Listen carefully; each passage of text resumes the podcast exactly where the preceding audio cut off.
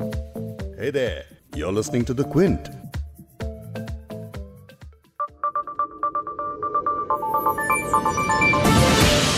नमस्कार, मैं हूं संजय पुगलिया। कोरोना कहां कहां कयामत लाएगा इसका बहुत लोग तो अंदाज लगा रहे थे, लेकिन दुनिया को पूरा आइडिया नहीं था कि क्या होने वाला है। कल यूएस के क्रूड फ्यूचर मार्केट में ऑयल का प्राइस मई महीने के कॉन्ट्रैक्ट का जीरो नहीं, उसके भी नीचे -$37 पे चला गया। यानी प्रोड्यूसर कह रहा था बायर से कि तुम पैसे ले लो और डिलीवरी ले लो। ऐसा अभूतपूर्व, अनहोनी, कल्पना के बाहर बाजार कभी नहीं देखा गया ऑयल का। क्योंकि पूरी इकोनॉमी बंद है तो कहाँ इसकी चोट पड़ेगी, अभी लोग इसको समझने की ही कोशिश कर रहे हैं। तो दुनिया भर के ऑयल मार्केट में क्या हुआ है, इसको समझने के लिए हमारे साथ हैं अमित भंडारी, जो खुद एनर्जी एक्सपर्ट हैं, गेटवे हाउस में फेलो हैं। अमित, आपने हमसे बात के लिए अभी सुबह सुबह समय निकाला। यूएस बाजार बंद हो गया इतनी बड़ी क्राइसिस के बाद, अनप्रेसिडेंटेड है ये, क्यों हुआ ऐसा? देखिए संजय, हुआ क्या है कि विश्व का डेली ऑयल प्रोडक्शन जो है वो है तकरीबन 10 करोड़ बैरल। कोरोना महामारी की वजह से इसमें से 30% डिमांड खत्म हो गई है। तो ये जो 3 करोड़ बैरल है, ये अब तेल का कुआं ऐसा तो है नहीं कि टंकी की तरह है कि उसे बंद किया जा सके। तो ये 3 करोड़ बैरल रोज के निकल रहे हैं और इनको रखने की जगह खत्म होती जा रही है। अब यूएस जैसे मार्केट में कोई कंपनी ऐसा तो नहीं कर सकती कि इस तेल को फेंक दे, क्योंकि वो वहां पे कानूनन अपराध होगा। तो अब ये इसलिए ये हालत हो गई है कि अगर मेरे पास तेल है, मुझे उसको किसी को बेचने के लिए पैसा देना पड़ रहा है, क्योंकि इस तेल को रखने की जगह एकदम खत्म हो गई है। अगर आज आप एक व्यापारी हैं जिसके पास तेल रखने की जगह है, तो आप पैसा लेके वो तेल रख सकते हैं और फिर 2-3 महीने बाद उसको काफी मुनाफे में बेच सकते हैं। तो जिन्होंने स्टोर कर लिया था वो सारे टैंकर भी फुल थे, अब स्टोरेज की जगह नहीं थी, कुएं से निकालना पड़ेगा, आपको बेचना ही पड़ेगा। तो ये मई महीने की क्राइसिस थी जिसमें शॉर्ट सेलर्स बाजार से भाग गए और उसके बाद प्राइस रिकवरी होकर के अभी भी कोई $1 के आसपास है। और जैसा आप खुद ही बता रहे थे कि जून महीने का कॉन्ट्रैक्ट जो है वो $22 और $23 के बीच का है, 22.8 बैरल पर बैरल है। तो आगे के लिए क्या माना जाए कि थोड़ा बाजार नॉर्मल होगा और जो ब्रेंट क्रूड स्पॉट मार्केट का भाव है उसके आसपास आ जाएगा? एक तो मई का प्राइस दाम जैसे आपने बताया $20-22 के आसपास चल रहा है, तो कुछ उम्मीद तो यह है कि अगले एक महीने में ये हालत इतनी खराब नहीं रहेगी।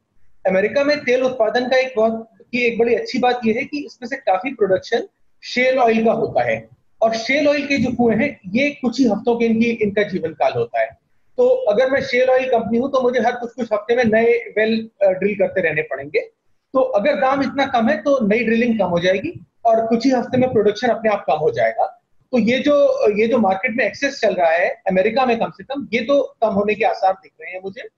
और दूसरा, ब्रेंट और WTI में तकरीबन $5 से $6 का फर्क रहता है, जो कि पिछले 2-3 महीने में बढ़ के $10 तक भी हो गया है।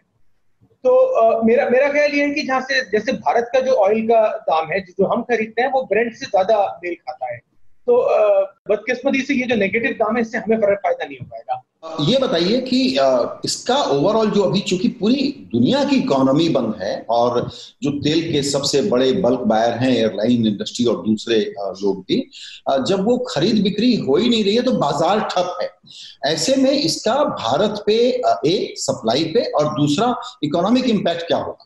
देखिए, भारत ने पिछले साल मतलब भारत का रोज तकरीबन 40 लाख बैरल तेल इंपोर्ट करता है। तो इसको आप अगर ये समझ लीजिए साल का 140 करोड़ बैरल हो जाता है। अब ये तेल हम आज से 5 साल पहले $110 पे खरीद रहे थे, 2 साल पहले $60 पे खरीद रहे थे। तो आप सीधे ये समझ सकते हैं कि $70 अरब भारत की इकोनॉमी से जाना बंद हो गए। अब तो है क्या कि ये $60 अगर कम होकर $30 होता है तो फायदा उतना नहीं होता, क्योंकि पहले $60 का फायदा हुआ, यहाँ $30 और कम हुआ है, उतना फायदा नहीं होगा। इसका नुकसान ये हो सकता है कि तकरीबन 80 लाख भारतवासी गल्फ में Saudi Arabia, Kuwait, United Arab अमीरात, यहाँ पे एक्सपेट्रिएट वर्कर्स की तरह काम करते हैं। अगर तेल का दाम ज्यादा कम होगा, बहुत कम हो गया, जिससे कि इन देशों की इकोनॉमी भी रुकने लग गई, तो ये 80 लाख भारतवासियों का जो व्यवसाय है, जो नौकरी है, वो खतरे में पड़ेगी और केरला जैसे काफी राज्यों की इकोनॉमी पे नेगेटिव असर पड़ेगा। तो तेल में एक बात ये बहुत जरूरी है कि कंज्यूमर के लिए प्राइस सही होना चाहिए, लेकिन प्रोड्यूसर का भी कुछ फायदा होना जरूरी है। अगर प्रोड्यूसर का फायदा नहीं हुआ तो नया प्रोडक्शन लाने में इन्वेस्टमेंट कम हो जाएगा और अगले 3-4-5 साल में हम देखेंगे कि तेल का दाम फिर ऊपर जाने लगा है और बहुत ऊपर जाने लगा है। तो अगेन थोड़ा इंडियन कंज्यूमर की बात करें तो हमारा तो अनुभव ये है कि दाम गिरने पर भी ये पास ऑन नहीं होता, बल्कि टैक्स बढ़ा करके सरकार अपना रेवेन्यू जुटाने का काम कर लेती है। तो ये अनुमान लगाना सही होगा कि इस क्राइसिस का कंज्यूमर को अभी डायरेक्ट कोई लाभ नहीं होना। कोई ये भी आर्गुमेंट दे सकता है कि अभी यहाँ पर गाड़ियां चली नहीं रही हैं, प्लेन चली नहीं रहे हैं, ऑयल का कोई कंजम्पशन नहीं है तो कोई खरीदेगा क्या? जी, दोनों ही बातें सही है। मतलब ये भारत सरकार पिछले 1 साल में हमने ये देखा है कि $60 से जो तेल कम हुआ है उसका कोई भी बेनिफिट कंज्यूमर को नहीं मिला है। तो उसको देखने के 2 तरीके हो सकते हैं। एक तो ये कि सरकार अपनी टैक्स की भरपाई कर रही है, ये टैक्स को कहीं और से नहीं तो जमा करती। और दूसरा एक तरीका इसको देखने का ये भी हो सकता है कि जब तेल का दाम बढ़ता है $80 या $100 हो जाता है तो उसका काफी प्राइस जो है वो कंज्यूमर को नहीं पास ऑन करती सरकार। तो अगर ये उस सोच से किया जा रहा है कि आज हम ये आज हम एक्स्ट्रा पैसा ले रहे हैं और कल आपको हिट नहीं होने देंगे, तो ये सही विचार है। और दूसरी जो आपने बात कही वो अभी बिल्कुल सही है कि अभी तो कोई कंज्यूमर तेल खरीद ही नहीं रहा है। तो लेकिन जैसे जैसे हमारी इकोनॉमी भी वापस आना शुरू होगी ये पता चलना शुरू हो जाएगा हम लोग को। एक थोड़ा सा ओवरऑल पिक्चर समझाइए, वो ये है कि जब अमेरिका कह रहा है कि हमारे यहाँ टेम्परेरी बैन लगाएंगे हम इमिग्रेशन पे, और उनका शेल गैस का खुद का भी प्रॉब्लम है जो कि अब लागत के नीचे आने का खतरा पूरा बन गया है, और ऐसे में उनके यहाँ बेरोजगारी भी जो है वो इतनी भयंकर बढ़ गई है। तो जब इतना इनवर्ड लुकिंग माहौल चलेगा तो जो ग्लोबल मार्केट्स हैं उसमें एक बैलेंस बनाए रखने के लिए और कोरोना से फाइट करने के लिए कहीं कोई स्ट्रेटजी नजर आ रही है ग्लोबल लीडर्स के बीच में? जी, इस समय तो मेरे ख्याल से ग्लोबल लीडर्स का ज्यादातर एफर्ट महामारी पे काबू लाने में ही लग रहा है। और जैसे अमेरिका में और कुछ और इकोनॉमीज में भी जो अभी तक जो भी इन्होंने बेरोजगारी से निपटने के लिए जो मेजर निकाले हैं, जैसे फिस्कल स्टिमुलस या फिर ये कंज्यूमर्स को डायरेक्टली पैसा देना, ये सिर्फ नेशनल लेवल पर ही किए गए हैं। इंटरनेशनल लेवल पे ऐसा कुछ अभी तक मुझे किया जाता नहीं दिख रहा है। और ये एक काफी बड़ी संभावना है कि इस महामारी के बाद जो ग्लोबलाइजेशन बढ़ता जा रहा था उसपे कुछ रोक लग सकती है और कुछ रिवर्सल भी हो सकता है। तो हम ये पा सकते हैं कि जो फॉरेन ट्रेड हो रहा था, जो इंटरनेशनल सप्लाई चेन चल रही थी, वो थोड़ी छोटी हो जाएंगी और देश कोशिश करेंगे कि कुछ प्रोडक्शन अपने बॉर्डर्स के अंदर ही हो।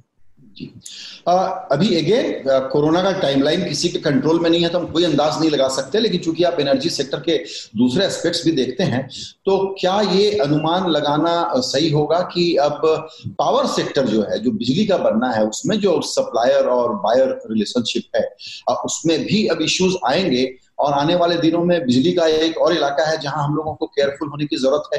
क्या वार्निंग हम या क्या कॉशन हम अपने लोगों को दे सकते हैं? देखिए, बिजली सेक्टर में तो पहले ही क्राइसिस चल रहा है। मतलब बिजली में आप समझ लीजिए ज्यादातर उत्पादन और ज्यादातर सेल स्टेट इलेक्ट्रिसिटी बोर्ड के माध्यम से होती है, और स्टेट इलेक्ट्रिसिटी बोर्ड आज से 3 साल पहले ही, अगर हम इन सबको एक सिंगल कंपनी मान ले तो वो बैंकरप्ट थे। तो अगर मार्केट में आपका सबसे बड़ा कस्टमर ही बैंकरप्ट है तो वो मार्केट कभी चल नहीं सकता, और ये बात हमारे पावर सेक्टर के लिए एकदम सच है। इसके 2-3 कारण हैं। एक कारण यह है कि 20-22% बिजली चोरी होती है और तकरीबन इतना ही बिजली फार्म सेक्टर को दिया जाता है काफी कम दामों पे। तो इस नुकसान की वजह से क्या होता है? पहला ये कि जिसने भी पावर सेक्टर को लोन दिया है, जो पावर सेक्टर के साथ बिजनेस कर रहा है, जैसे कि बैंक है, उनको प्रॉब्लम होती है। दूसरा ये कि हम बात कर रहे हैं एमिशन कम करने की, उसके लिए हमें क्लीन कोल में इन्वेस्ट करना है, रिन्यूएबल एनर्जी में इन्वेस्ट करना है, जो दोनों महंगे हैं। अब अगर इन्वेस्टर ही बैंकरप्ट है तो ये इन्वेस्टमेंट भी नहीं होने वाले हैं। तो और तीसरा एक चीज और होगी कि तेल का दाम अभी गिरा है, कोयले का दाम मेरे ख्याल से उतना अभी तक गिरना शुरू नहीं हुआ है, लेकिन इसका कुछ असर कोयले पे भी पड़ेगा कुछ समय के बाद में। तो अगर कोयले का दाम कम हो जाता है तो मेरे ख्याल से पावर सेक्टर में भी नए इन्वेस्टमेंट लाने में थोड़ी दिक्कत और हो सकती है। बैक टू ऑयल, अब आपका आगे के लिए क्या असेसमेंट या एक एनालिसिस है कल के इस ब्लड बाथ के बाद? देखिए, एक बात, मतलब अगर मैं थोड़ा लॉन्ग टर्म पर्सपेक्टिव दूं वो ये है कि जैसे आज से 10-15-20 साल पहले हम सब लोग ऑयल की सप्लाई सिक्योरिटी की चिंता करते थे कि हमारा तेल कहाँ से आएगा, और मेरे ख्याल से पिछले कुछ महीने और कुछ सालों के जो हुआ है उससे देख के ये तो स्पष्ट है कि जब तक हमारे पास देने के लिए पैसा है तेल हमें मिल जाएगा। अब चिंता तेल सप्लायरों को करनी चाहिए कि उनकी डिमांड सिक्योरिटी कहाँ से आएगी, क्योंकि यूरोप और जापान का तेल की खपत पिछले 15-20 साल से सिर्फ गिर रही है अमेरिका की खपत फ्लैट है और चाइना की ग्रोथ होना बंद हो गई है। तो अगले 10, 15, 20 साल में जो डिमांड सिक्योरिटी है ये भारत जैसे देशों से आएगी और हमें अपना ये स्टेटस इस्तेमाल करके ये जो ऑयल एक्सपोर्टिंग कंट्री है सऊदी अरेबिया, कुवैत और यूनाइटेड अरब अमीरात, इनके साथ कुछ नए डायनेमिक्स लगाने चाहिए जिससे कि हमें दोनों तरफ फायदा हो। बिल्कुल, तो इमीडिएट क्राइसिस को फाइट करने के अलावा आपका कहना है कि भारत को आगे के लिए अपने जो सप्लायर ग्रुप हैं और जो ऑयल प्रोड्यूसर एक्सपोर्टर्स हैं उनसे कैसे बात करनी है, टर्म ऑफ ट्रेड क्या हो, इस पर इनको नई स्ट्रेटजी लेके भारत को आना जरूरी है। आपकी इस बातचीत के लिए अमित बहुत शुक्रिया, थैंक यू, धन्यवाद संजय।